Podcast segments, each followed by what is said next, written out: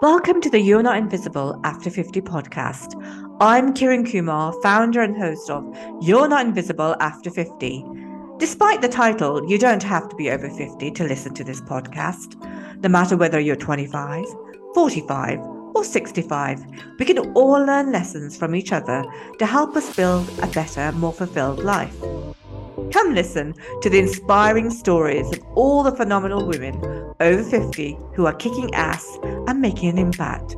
They are not invisible. I'm not invisible, and neither are you. So no matter what society says, life doesn't end at 50. In fact, it's just beginning. Welcome to the You Are Not Invisible After 50 podcast. I'm Kiran and host of this podcast. We are all about showcasing phenomenal women over 50 who are kicking ass and making an impact. You'll get to hear all the inspiring stories why you don't have to be invisible after 50. So sit back and enjoy the wonderful life story from this week's guest. My guest today is Navin Jetha. Hi, Navin. Hi, Kiran. Oh, I'm so excited to have you here. Welcome, welcome, welcome, my friend. Before we go into the body of the podcast, I'd like you to introduce yourself to our listeners in one line that describes you. Okay, I consider myself a healer and a teacher. And my purpose here is to break down generational patterns in my family and in the collective. Interesting. We're going to get to hear more about that as we move into the body of the podcast. I have to come back to that eventually. Okay. So let's I'm excited. So let's move into the body of the podcast, right? So we're going to start about, with your past. Okay. So wherever you want to start, tell us a little bit about yourself. Okay, I was born in Iringa, Tanzania, which is in East Africa. And what I remember about my childhood is that I had a community. And that community was heaven for me. I knew everybody and I felt supported. So even though stuff was probably happening at home, I knew I had that community. I had lots of friends. And I enjoyed spending time with my friends. We used to sing and, you know, I used to sing at the mosque and even win awards for singing and all of that. So the community was like so dear to my heart. And then we moved to Canada. And that was very difficult for me as a child. I was like 11 when we moved. And, you know, at that time I didn't realize that. But when I look back, it's like, the ground was like, what's the word I'm looking for? It was like the root beneath my feet were ripped off from under me. And when I moved to Canada, I was a different person all of a sudden. So later I realized that. And, you know, as I went through a healing process, I did get my heart back, you know. And that happened, like, I started waking up, like, in my 40s, right? That's when it happened, and that's when I became a healer, right? And so I feel like my whole life that has happened, it was pointing towards healing. And if whatever happened hadn't happened to me, I wouldn't be who I am today. Yeah, I think that, you know, when we kind of go through pain, you know, in our youth or through life, we actually learn so much from that. And then when we look back at it at that moment in time, it's so painful. But you realize that through all these hardships, we become stronger, more tenacious, have more perseverance, have more determination, more grit.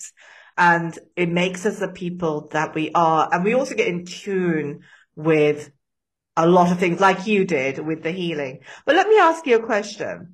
Do you still feel a weight? Because I feel a weight when you just said what you said. I still feel there's a little bit of a weight there. Is that the case? Oh, probably there is a little bit of the weight. and pain of that loss of the community. And that was my, I think, the biggest thing I left behind. Yeah. And I can understand that, because first of all, I did feel it from when you was talking, but I also feel that we all want to have a sense of belonging. And I equally haven't had a sense of belonging.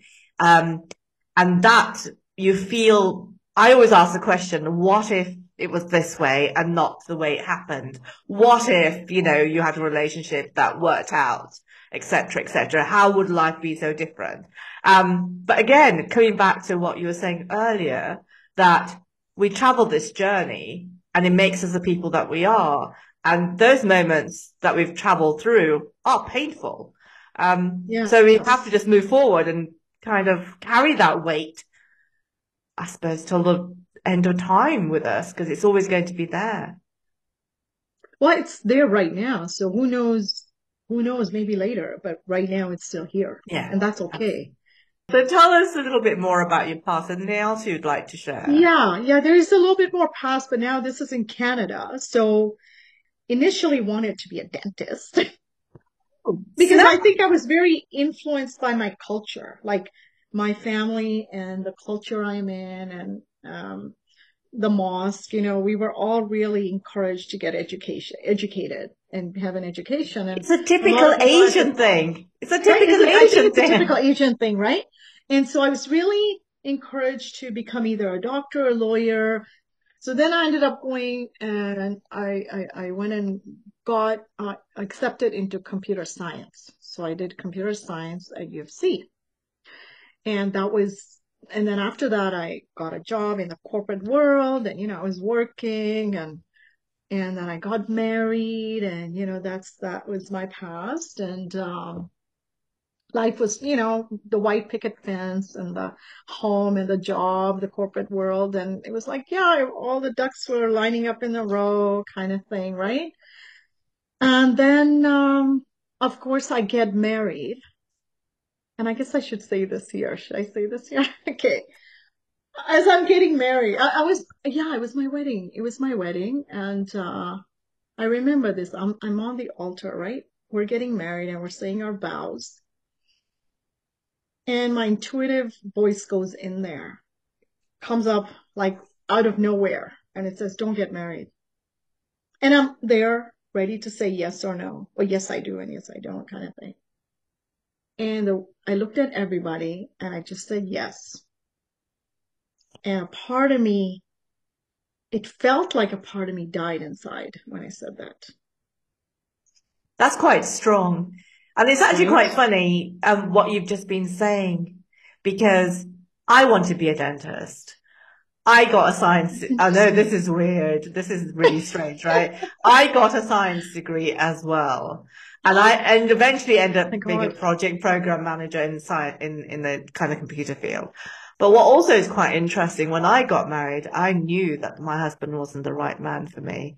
So your intuition, like myself, so there's a lot of similarities. Mm-hmm. So carry on with regards to, I just thought I'd bring that out because that's quite interesting comparison. And the fact is that we connected as well. That makes it so much more interesting, the fact that our lives are kind of very much parallel to each other. Yes, absolutely. Like if you saw the parallel in this story that I tell you, I wonder how many more will, right? Absolutely. Because, right, there are these patterns that exist in all of us. And so, but I said yes anyways. And I do not regret it. I did in the beginning, but if I look back from now, I don't regret it because I wouldn't have the children I have with me right now, right? Mm-hmm. So so that marriage actually dissolved very quickly, you know. How many years was it that you were kind of married? 97, I think we got married. Mm-hmm. And in 2001, he left in 2001. But I had known him before that for a few years. So total, you know, before marriage and during marriage, it was like 10 years, right? Right. Okay. Yeah. Mm-hmm. So, anyways, he decided to leave And initially it was very challenging as a single parent, very challenging. I just didn't realize how challenging until I remember one night my child is crying because she wants milk. And I'm like, there's no milk in the house. And I can't tell somebody else to go buy some for me and bring it here. I have to pack both my kids up in the winter, warm up the car, put them in their car seats, and go get milk. I didn't realize how challenging it was trying to raise him by myself. But, you know, that was the challenge I was given, and I took it. And I am so grateful right now because, like I said, I wouldn't be the person I am without those children. When my husband left, we had just bought a home. Okay, so I was moving. He left, and then I moved into my new home. And my dad got sick with colitis at the same time. And my daughter was born at the same time. So everything happened at the same time. And I lost my job, my corporate job. I lost it. Mm-hmm. So that happened in 2001 when my daughter was born. And I mean, I was still pretty shut down at that point. That mm-hmm. didn't really wake me up, to be honest. It wasn't the major callus that woke me up. But you know, all I knew at that time is I had to keep going for my kids. And what I ended up doing, however, is I opened a day home because I got laid off from my corporate mm-hmm. job. Mm-hmm. I opened a day home, and so I could stay with my kids. So that worked really well. I had all these kids, and you know, and I realized most of my energy was, of course, going into serving my kids and the other kids, and mm-hmm. I was kind of putting myself last. You know, I ended up in that state of existence for a while. But then what happened is once my kids started going to school, my son started going to school, the teachers would come and say, well, you know, he's like this and he's like that. And I'm like, what are you talking about? What's going on? Mm-hmm. And mm-hmm. one teacher said, well, you should get him tested for ADHD. And another one said, I can't keep him still. And all this kind of stuff, those kinds of feedback I was getting. And, interesting enough, that's what started waking me up was my son. That was the catalyst for me to kind of go, what is going on? That was like my questioning in my brain. It's like, what's going on? He's fine at home. Like, what's going on, you know? And so I hired a psychologist to do an assessment on him. Mm-hmm. And it ended up happening that I met the perfect psychologist because she said, it's not him, it's you. Wow, that's interesting. So, you know, she kind of said, well, it's basically what she was trying to say was you need to change you to change them or to change him. And so I dived into that. I really took that to heart and I dived into it. And that's when I started waking up. My son was my catalyst. But I realized I had to listen to my body, not my mind. Mm-hmm. That's what I learned from that psychologist. And so once that happened, it was like, okay, things started changing a little bit, you know, like I was not as the same mom. All of a sudden, my heart started coming back and I realized I left my heart back home and I started bringing it back. And forgiving and all that kind of stuff started happening, you know, through the darkness comes the light, doesn't it, really, at the end of the day? Really? Yes.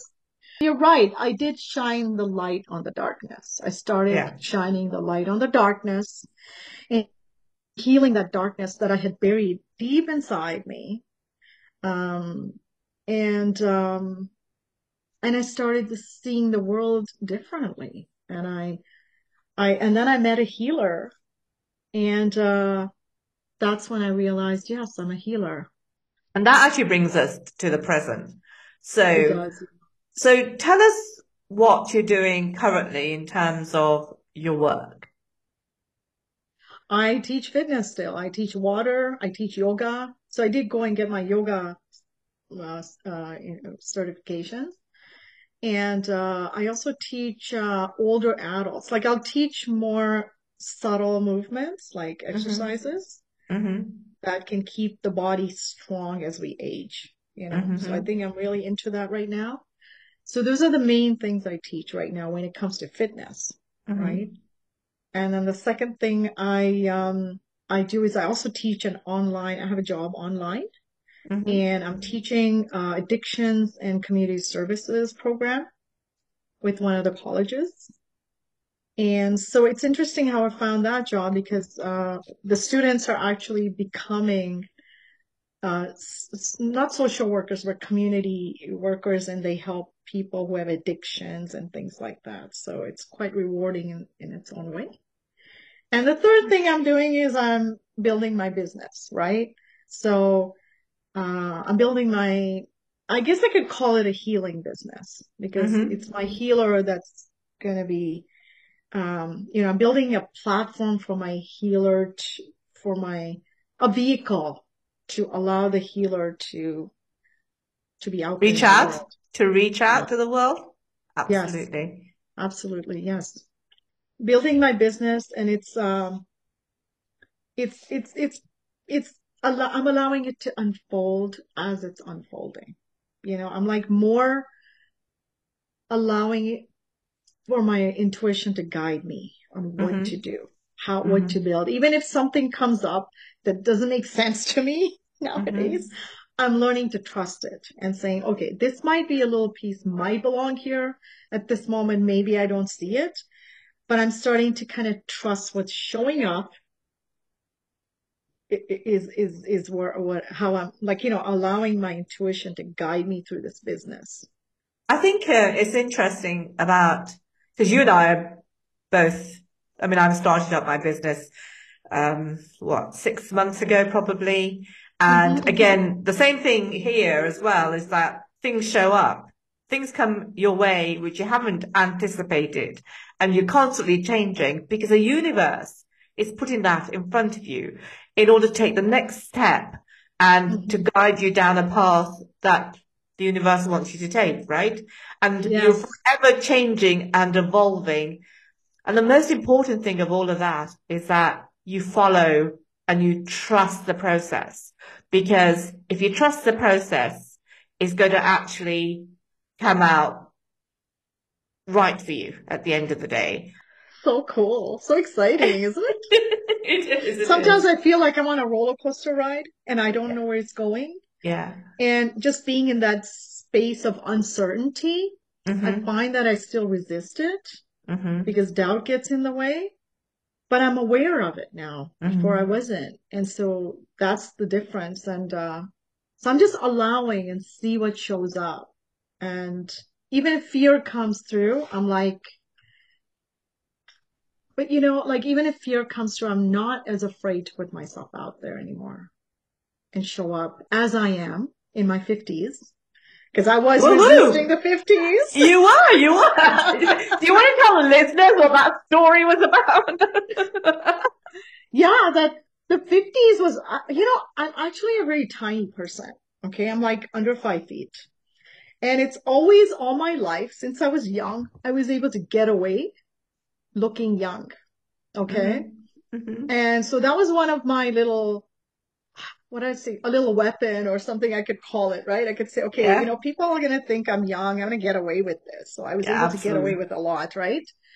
So, so you know, having reaching 50 and trying to admit I'm in my 50s was challenging because I wanted to fool people into thinking I was young, first of all, mm-hmm. Mm-hmm. and because I would get away with more. And then the other reason I was resisting admitting that I'm in my 50s is because I felt like, for some weird reason, I felt like people would treat me differently, mm-hmm. you know, because like, look at me, I teach fitness. We have these yeah. 4 classes mm-hmm. called 50 plus. Mm-hmm. And I'm like, okay, those are senior classes, right? In my mind. So I'm like, if I admit I'm in my 50s, I'm going to start being treated like an older yeah. person. So that was causing the resistance for me to admit that I'm in my 50s, right? But since I've met you, Kiran, I'm no longer resisting that much. Because, well, I mean, because I actually quite verbally state that I'm 58. I'm not shy of it. I've said it on radio as well. And I'm also, because of this podcast and the idea behind You're Not Invisible After 50 is to change the narrative. And when we did meet and we have discussed, now you're actually open to stating publicly I am. In your 50s, because it doesn't matter. Yes, I think society does judge, but we're changing the way. This is the whole idea behind this, right? I totally agree. And the fact is that we, you know, all the women are coming on here are phenomenal women who are an example of what it is to be a woman of in their 50s at this moment in time. And you can still be strong in your, you know, stand your ground, and have all of the faculties that you had before. And you have life experience, which is an added bonus, right? I say to my kids, I've been around the block. I know how this goes. You know, I've seen it all. I've got the T-shirt now. Thank you very much. I can speak from experience. And to me, that's a really kind of, you're talking about having a weapon, right? That's a great weapon to have. Yeah, I think you're right. You just shifted it. You're right. The weapon is different in your 50s, right? Like it's more, your wisdom is there, right? Yeah. It's the wisdom, like, and your intuitive ability is so strong. Mm-hmm. And I feel so much more grounded and so much more centered. And I will listen to my intuitive abilities, my intuitive power, before anybody else. Doesn't matter who it is. You know, that's how much faith I have in that voice. Like, it's like nothing's going to stop it. It's like stepping in that power and just realizing how powerful we are in our 50s. I'm totally with you here. Totally with you here, because I know now that I can stand my ground. I can say my piece, and I know that it feels right. And then you go with it. And I'm just like you. I don't listen to anybody. Right? I just do my own thing. And, you know, and I know a lot of people, like my relatives, are probably get upset about all of that because I don't follow their rules and their, what are the words I'm looking for? The you know, the expectations, the patterns that they live in. I don't believe in them.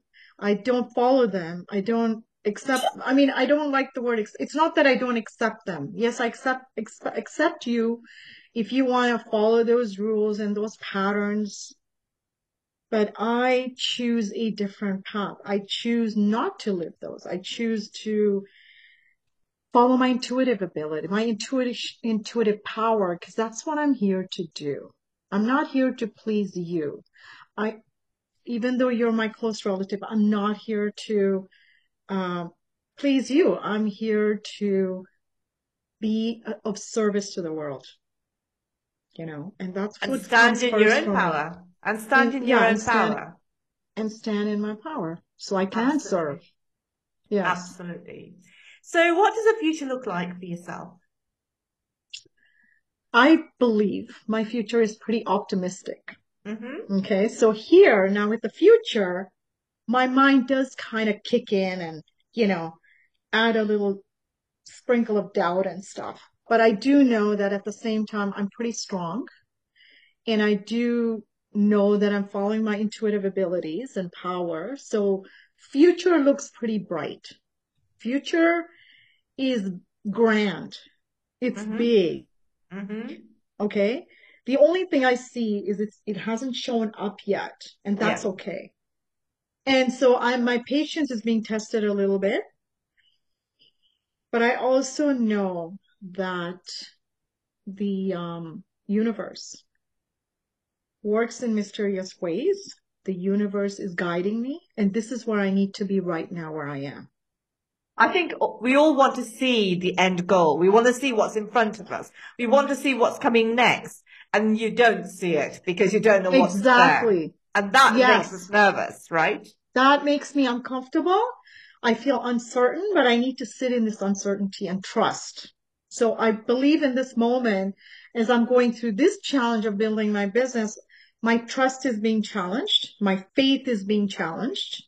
and I need to sit in it. Even though my body might be shaking while I'm going through it, I need to sit in it and say, yes, you take over. I need you to take over because I need to listen to that voice, right? And so that's where I'm sitting at. And that's where the future is right now. This is the present, I would say. The future, I believe, is bright. Yes, I cannot see it. I see my headlights like 1 foot ahead. And that's all I see. So as I meet another human being, a connection, I invite it in. Whatever's happening in the next step, I'm just taking one step at a time. That's my future right now. One step at a time. I did a master class. Okay. I met 3 people who I have to interview. Fine. One step at a time is my future right now. And I'm learning. The other thing about my future right now is I'm being asked to slow down. Mm-hmm. And I'm also in my creative space. I'm doing some writing. So that's what my immediate future looks like. Fabulous. Thank you. Mm-hmm. Okay, let's move on. So this is where we actually give tips out to our listeners. Yeah. So, I have some. Oh, great. So we're going to start with giving 5 tips to anybody who's under 50. So what 5 tips would you have to anybody who's under 50? I think my number 1 tip is to take risks in life. Mm-hmm. And allow yourself to make mistakes. Mm-hmm. And learn from them because there are valuable lessons in them. Excellent. And if you fall, this is the same one here. As you take risks in life, you will fall, no doubt. But learn to pick yourself up, learn to get up, because that's where you will learn so much. Wow, powerful. It's your way to find courage. Mm-hmm. And courage is the number 1 thing you need in life. That's the tip number 1.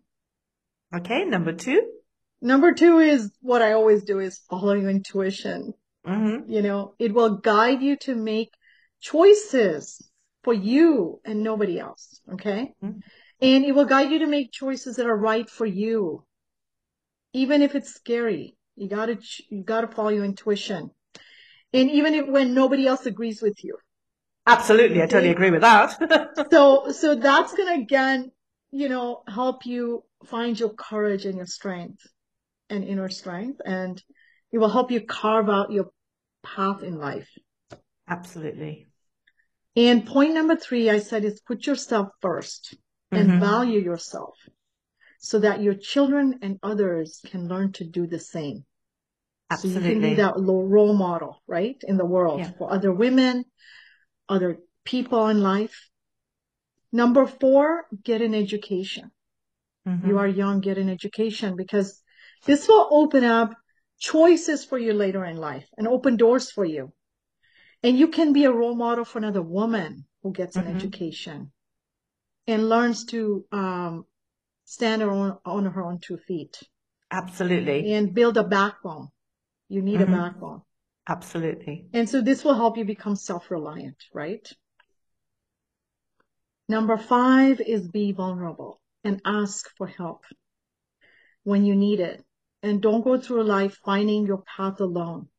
Mm-hmm. Support from another will help you climb ladders quicker, and you will learn valuable lessons along the way, and your heart will be rich. Wow, so that's lovely. 5. I'm just saying these because I wish somebody had said those to me when I was younger. And I think this is part of the beauty of this, is that if anybody takes anything away from this podcast, is these valuable tips that we're giving out, because that advice is so essential for anyone who's coming up or whatever age you're at. It's good for our children. It's good for people, kind of mid-range. And for anybody who's under 50. Absolutely. So what about 3 tips to anybody who's over 50? What would you say to the women who are over 50? What's the tips that come to your mind? Okay. So number 1 tip, I would say, put your health number 1. Mm-hmm. Your mental, your physical, emotional, and your spiritual health. Number 1. So take care of your body, mind, and your soul. Put your soul number one. Mm-hmm. You got to take care of that health because the soul houses in the body. You got to take care of it. And that's tip number one. Tip number two, live from the fullness of your heart. Nice. Allow your heart to open. Allow your heart to open and follow your heart's and soul's desire or that vision that your soul is showing you.